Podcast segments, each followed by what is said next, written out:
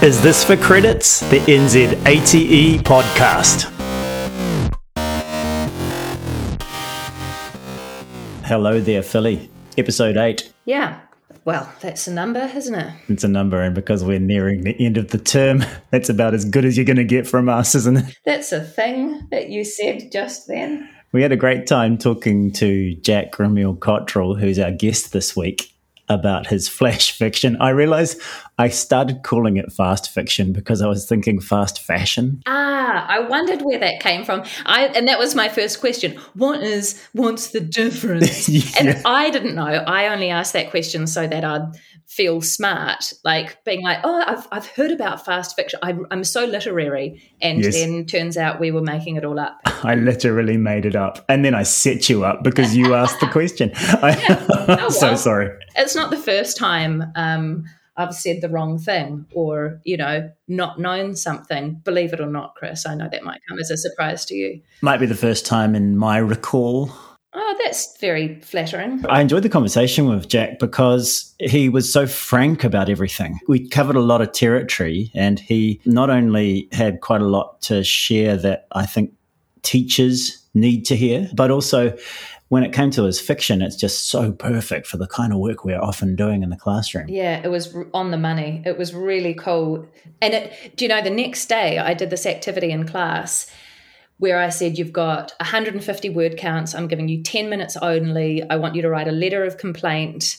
Um, and it was kind of following his IRD uh, flash fiction, fast fiction, sorry. It's, it's fast fiction now. But anyway, it was the best activity that I've done all year. And some of the learners who I have found really challenging to engage absolutely nailed it. And I saw, thinking of this one student in particular who had this vocabulary that I've never seen in a year 11 student. It was just unbelievable. I'm definitely going to go down this line. I really think that constraints enable. And I do it in filmmaking as well. So I might say to them, okay, you're going to make a film. You've got 10 minutes. It's got to have this, this, this, and this, and be on the theme of regret. See you in 10 minutes.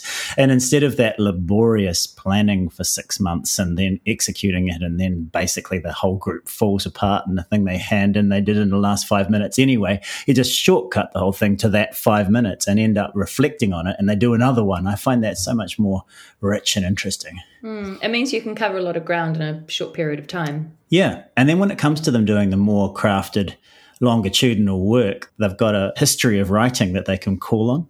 Hmm, it's kind of, I guess it's like the Pomodoro technique, right? Like our hmm. lessons at school are 100 minutes, and that's a, that's hard to to use that time really constructively when you're moving into that full on assessment zone. And so I'll always take the class through like a solid 25 minutes, a five minute break where you cannot do any work. You look at your phone, you scroll through whatever rubbish you're, you know, scrolling Yep. through.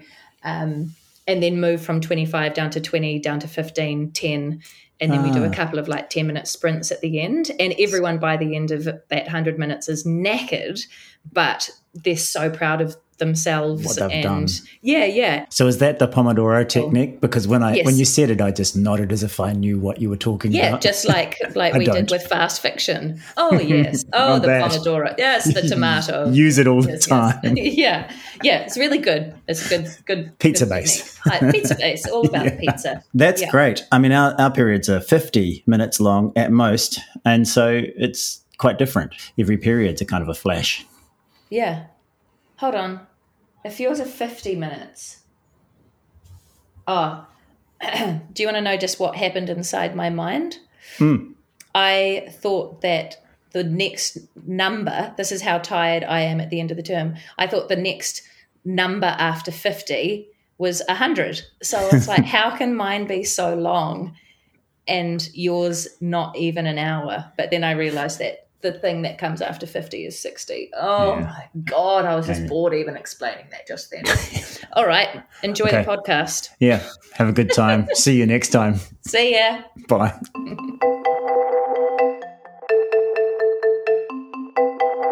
Welcome along to Jack Remiel Cottrell, who we're really pleased to have as a guest to this podcast because he has published this wonderful anthology of flash fiction, all of which is under 300 words, which I have to say is kind of wonderful for our work in a classroom. So, welcome along, Jack. How are things? Thanks for having me. Yeah, uh, things are going pretty well.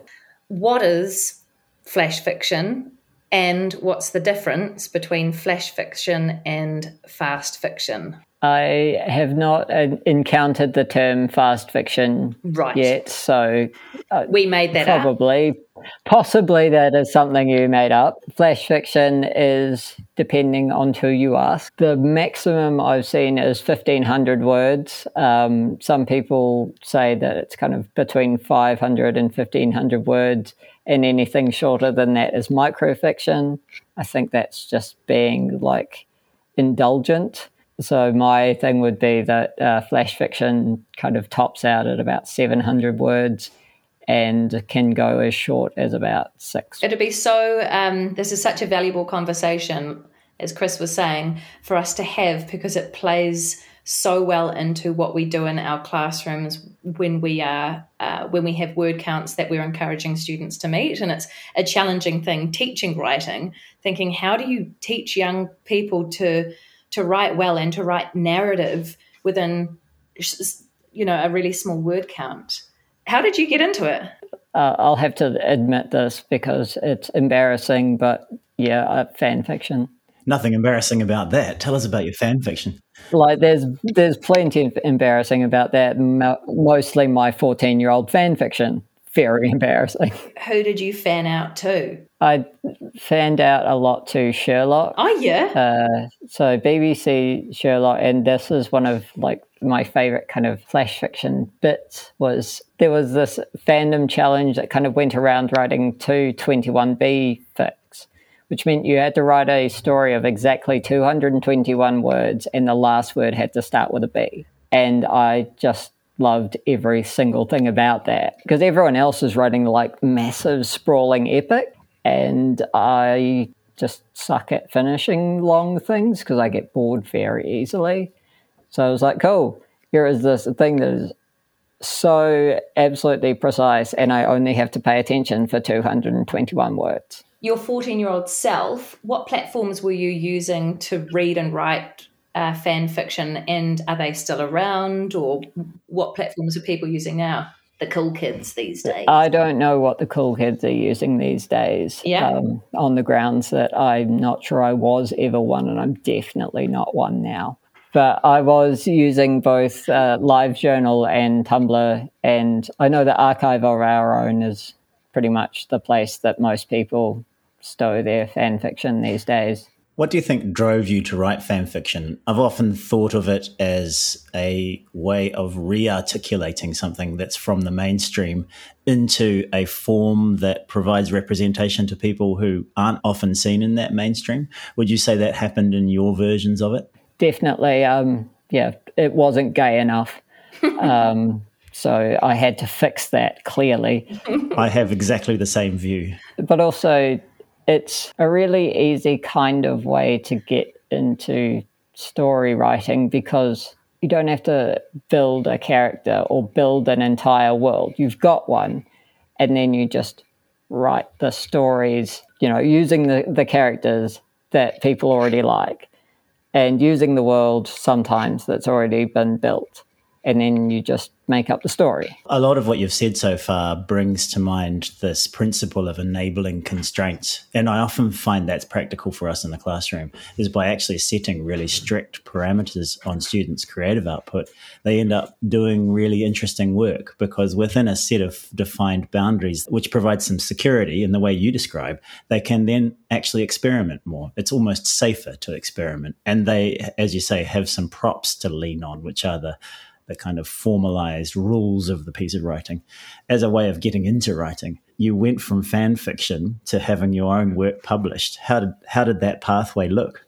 It looked kind of like uh, you know one of those half you know crooked goat tracks that go up the side of a hill and you're not sure if it's actually a path or not. Mostly I was writing a lot in my teens and then I had a couple of years where I just didn't write very much because I thought that I didn't have any stories left in me, and I was quite depressed and partly because of the fact that I felt like I didn't have any stories left. And I went to uh, two workshops uh, at the Auckland Writers Festival, both of which were formative. One was a creativity workshop, and the other was a flash fiction workshop.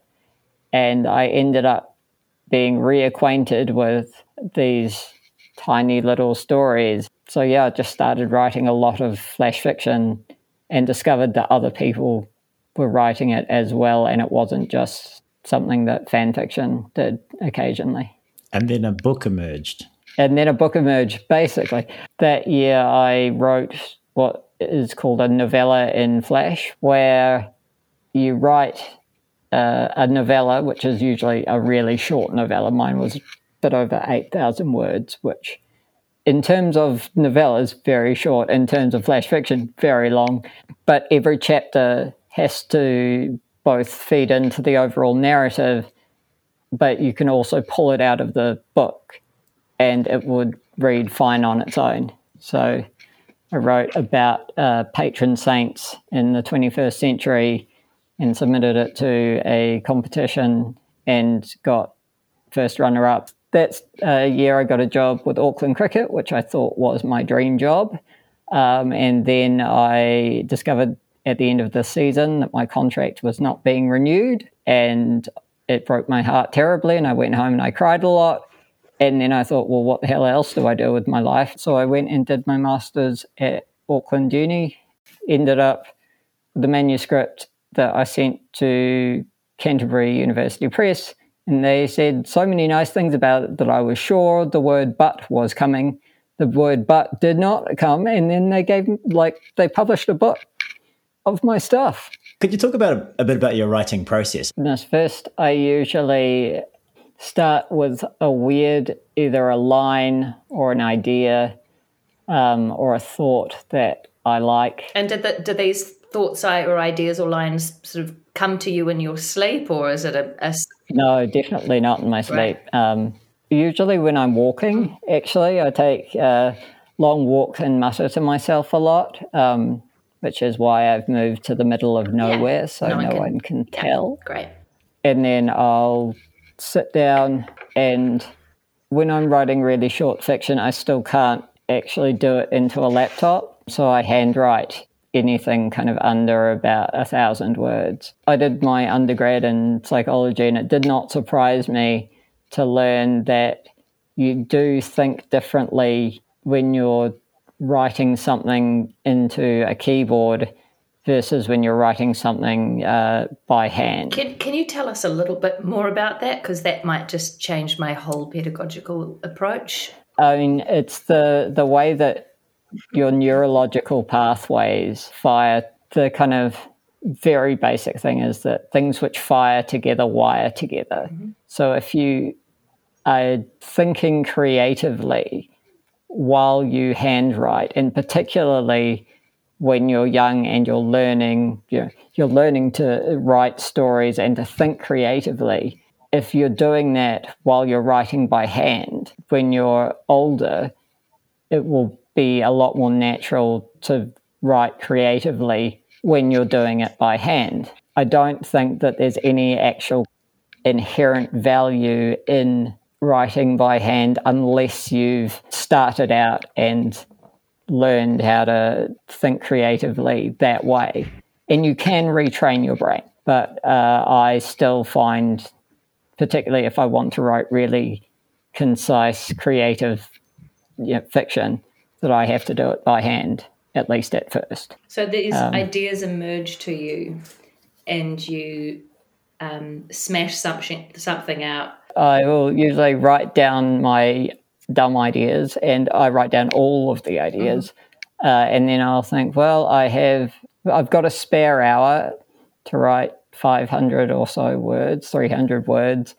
And what of my list of ideas appeals to me today. And then I'll just sit down and I'll put a timer on. It was quite useful when I was doing some uh, temp work where I had to go around the floor of an office building every hour, and it only took about 10 minutes. But I had to do it on the hour every hour, so it meant I only had 15 minutes to write. So I'd sit down and I'd write for 50 minutes because I knew that I would have to stop. As soon as I have all of the time in the world, I'm just not going to do it because I can do it later. The other option is going to the laundromat.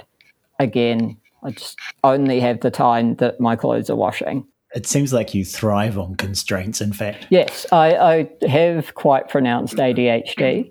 So having very rigid, like set parameters while my kind of top level brain goes, no, don't want to. Uh, my little lizard brain goes, this is nice. I like this. Don't have to, you know, think too, too hard. The things are just happening. Have you always known you were ADHD? Uh, I wasn't diagnosed until my mid 20s, but uh, I should have been. When you found you had the diagnosis, what difference did it make to you? Um, it was massive. I had always thought that I was just a bit stupid. I just thought you're you're a smart guy who does dumb things. There's actually a story in the book uh, which is pretty much exactly as I remember being in class and knowing I shouldn't say something just as I was saying it and being told by my teacher, you do this all the time. You know, can you try a bit harder? When I uh, actually got treatment for it, I remember I was doing a graduate diploma at the time, and I was able to sit down and do a assessment. And I'd never been able to sit there and just write what I knew ever. And I got 97%. Wow. And I just thought, I was one of it. One part was like, "This is great," and the other was, "How much different had could my life have been if this was picked yeah. up earlier?" Because I'm pretty sure that yeah, my teachers in year twelve and thirteen would agree with that because uh, I think they most appreciated when I just wasn't there. What do you think you learned through having ADHD and not having been diagnosed in that time that that has value to you now as an adult? Saying the thing that's really funny is not always a great idea. Just and I definitely learned to ask to do something a different way, particularly if I thought that the way I wanted to do it would be more interesting. No one really figures this out when you're a teenager, but teachers aren't always interested in reading the exact same essay uh, 30 times. So asking to do it a different way will often re- result in them going, yeah, sure. What I used to think of was like, ha, I've tricked them into letting into letting me do what I want. No, I, they've tricked me into actually doing the work. uh, it's it, that's really worked out in pretty much every aspect of my life. The way you're relaying things, it appears as if you spent a lot of time in your teenage years essentially rewriting the world so that it matched up better with your own experience, whether it was the fan fiction, making gay the Sherlock story, or whether it was the classroom where you made the work suit your own needs as a learner. How has that affected you as an adult, do you think? Part of it has been uh, the difficulty of realizing that actually the workplace is not as flexible as that. But then it's also, as an adult, been like, cool, particularly now I know more about my own brain. I'm able to almost trick myself into doing things I don't really want to do but are boring, but, you know, adults have to. It sounds like you and Philly would get on because this this is yeah. her narrative. Mm. You just have mm. to make sure that the the Homer in a hammock that lives inside my brain and just wants to drink beer out of a coconut has to do something before he realizes that he's actually having to do something because being an adult and having re- a reasonable uh, job and quality human relationships requires a lot of work. Because I think this is really interesting, and it's it's very interesting as well um, as teachers because there's so much neurodivergence in our classrooms, and it's always challenging um, and very interesting thinking about how you can bend your learning and how you can set, set learning up from the get go so that it is engaging and relevant and accessible for all of your learners. So to be speaking with someone who is neurodivergent, who, who is a writer, you know, what are some of the things that are important for you as a writer with ADHD that allow you to achieve? Part of it is knowing what works and what doesn't. For a while, I did succeed really well with a, an app which essentially uh, matches you with someone else around the world and you go on a video call and you say, Hi, what are you working on this hour? Um, and you tell one another, and then you sit down and work. You basically make an appointment to have a Zoom call where you will not speak to one another, you'll just work. Um, and that was great because I feel much worse about letting someone else down than I do about lying in bed all day um, if I don't have an appointment. And then I discovered that I could cancel without the numbers. And I think this is very much a boy thing that we, if we've got a, a chance to have a list of numbers which look really good, like a 100% attendance rate, then, you know, we're very much focused on making sure that we've got the highest number. But I discovered I could cancel without my number being affected. So it kind of has become staying one step ahead of my brain. So I've managed to pick a really terrible uh, occupation for someone with ADHD because you have to self motivate all the time, organize yourself and, and make sure that you can remember your deadlines. You're also a rugby ref, is that correct? Yes. So yeah. that would be a very in the moment kind of work that you would do. It would yeah. it would keep you 100% occupied. Yes, yeah, and it's a really good sport in terms of you do not want to not show up because you will not just be letting down your own teammates, you'll be letting down everyone involved in the game. Do you find that having those smaller word counts, I think you've kind of alluded to this earlier, but having those smaller word counts and having that strict time frame is something that supports you having a more intense and engaged um, and therefore more satisfying experience of writing. Definitely, yeah. Um, the knowing there's a time that you can stop and you, that you just have to get something done, particularly the smaller word counts and the when I'm working writing for other websites or journals, they'll often give you a prompt. So you have to write something about this thing in this word count. It seems like it should be really confining, but it's not. It's again that how to trick people into accepting this wholly different thing when uh, it's actually this kind of thing that they were wanting. But, uh, like, for instance, I wrote a piece for the listener, which was on the very loose theme of the best year of, of your life. Uh, and everyone else wrote about the best year of their lives, I assume. And I wrote about uh, a guy who donated memories from the best year of his life for a eternal sunshine of the spotless mind style company. And these are the ideas that occur to you when you're going for a yeah. walk. Speaking of ideas that occur to you while you go for a walk, would, could we ask you to read some of your flash fiction for us? Yes. This uh, is Work and Income Gothic.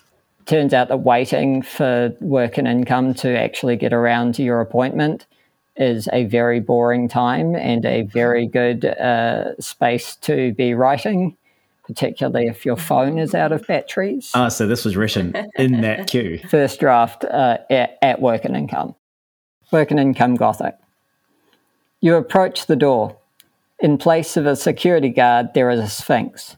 She asks you a riddle. You answer it correctly, but she pretends she cannot hear you. The receptionist asks for your name. She asks for your client number. She asks for your most painful childhood memory. She asks for a sliver of your soul. You wait. Your name will be called. Hours pass. Days. Years. When they call your name, you no longer recognize it. In the waiting area, you see a man drinking a beer. You see a man drinking a can of Woodstock. You see a man drinking the blood of the damned. He has very clean fingernails. A poster states the only disability is a bad attitude. A man using a wheelchair touches the poster. Immediately, he levitates out of his chair, then begins to glow with a pulsing white light. Your caseworker asks if you are in a relationship. You start to say no. Before you can, you are suddenly in a relationship. You are the bride of an abomination whose name cannot be uttered by the human mouth. A bell rings. A column of flame erupts and engulfs the person next to you. The staff applaud in unison. You sign a form stating you understand your rights. You sign a form stating you understand your responsibilities. You sign a form stating you understand how the universe will destroy itself. And then you do understand. You begin to scream. Surreal. Yeah. I love the uh, second person, you know, the you. It takes, it makes mm. it difficult to escape from it, doesn't it? Much like, you know, work and income. Yeah. It also has that uh, uh, overtone, that game or twister plot novel mm. overtone where you're being instructed by essentially a machine to experience mm. certain things. Yeah. And I think that's the use of tense and the second person pronoun yeah. and also those sort of simple or minor sentence structures repeated. It sort of gives us this robotic quality, but it makes it impossible not to visualize what's happening in that space in front of you and you've balanced that comedy with with surrealism just so brilliantly in a setting that's also not dark but you know like it, it's boring and mundane and and that moment of tenderness when the man in the wheelchair actually physically touches the poster i find that quite profound yeah i just looked at their uh, statements around disability and was like that's nonsense. Yeah. All of this is nonsense.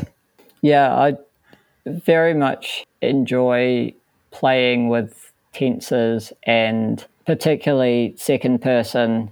And I think there's a lot of prescriptivism in longer forms of writing that you don't quite get in flash fiction because it's a lot easier to do something weird for 500 words than to do something weird for 5,000 words. A lot of the second person texts tend to refer to you as another character in the story. I think it's something I like to mm. instruct the students to do sometimes. This must be written in the second person because I've got this preoccupation with constraints as a teacher, which would surprise nobody. And and I find that they do find it uh, grammatically challenging, but then they come up with these really interesting insights. Shall we read another? I'm getting eager now. This is very much a light fictionalization of something that really happened to me when I was in year 12.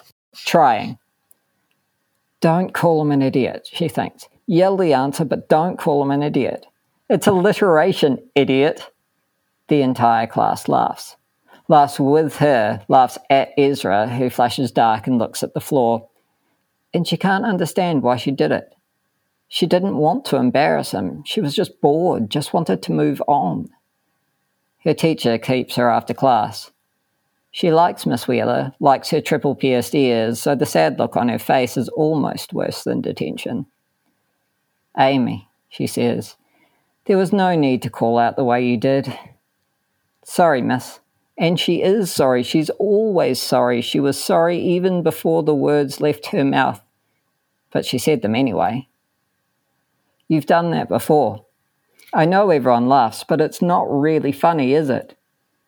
She does it in all her classes, lobs a one line grenade into the middle of the room and watches the resulting detonation. She happens to think it is pretty funny. What's not funny is the way she can't seem to stop herself, the way she never gets a moment between thinking she could do a thing and doing it. Miss Wheeler is still staring at her. No, miss, I guess not.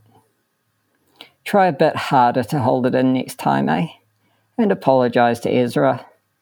Yeah, I will. Sorry again. She doesn't apologize because if she was Ezra, she wouldn't want to hear it. She also doesn't tell Miss Wheeler that she's trying as hard as she can, because that will just sound like a lie the next time it happens. Every school report she's ever had says that. Must try harder and she wonders how long it will be before she's finally allowed to give up. yeah, no, the two teachers in the room kind of rendered speechless. Sorry. Yeah. yeah. Oh man, that kid. Like we know that kid. Man, I think I yeah. was that kid. Philly, I think you were that kid. I think I was. I was that kid. Yeah. I will just say to all the Miss Wheelers out there, keep liking that kid because he might end up on a podcast talking to you one day. Yeah. yes. It just sucks so much that there are so many young people who um, have suboptimal experiences in school because of factors beyond their control, mm. you know. And it doesn't matter if you're the most charismatic, understanding, warm, whatever teacher, you've still got 25 people in front of you and there's one person in there who you who you can't reach all the time. Uh, I will move on to a uh, the tertiary education experience, which is way I can't wait. way, le- way less ter- you know. Is this post? Is this post diagnosis? This is post diagnosis, but also uh, while you know that one was mostly true, this one was briefly inspired by something true, vaguely somewhere in the dif- distance. But I want it to be true. you will want it to be true. Uh, this is called They Probably Play the Viola. Kia ora, students. University administration has noticed higher than normal numbers of time travellers appearing this semester. The Vice Chancellor's office would like to take this opportunity to reassure students that everything is fine the head of Department for Physics, Dr. Amanda Wu, is keeping us informed about the implications of time travel. She warns that students should not approach any time tra- travel device that appears on campus. Disrupting these could maroon our visitors from the future or cause a universe ending paradox. We want to assure students that a universe ending time paradox is very unlikely, but in the interests of openness and transparency, you should note the possibility. Some students have taken for, uh, to asking time travelers for information about their upcoming exams. This is a breach of your academic integrity policy, and anyone using information gleaned from the future to gain unfair advantage may be subject to disciplinary processes. We are not being complacent about the possibility co- of consequences from road time travelers. Sanitizer stations are available around campus, and we encourage you to use them if you feel anxious about super bacteria from the future to which your immune system has no defense. Sadly, it has also come to our attention that a small number of individuals have spread rumors that the time travelers visit the music department because one or mu- more music students will commit horrific acts of genocide in the future. These rumors are hurtful and go against our university's commitment to fostering an inclusive community.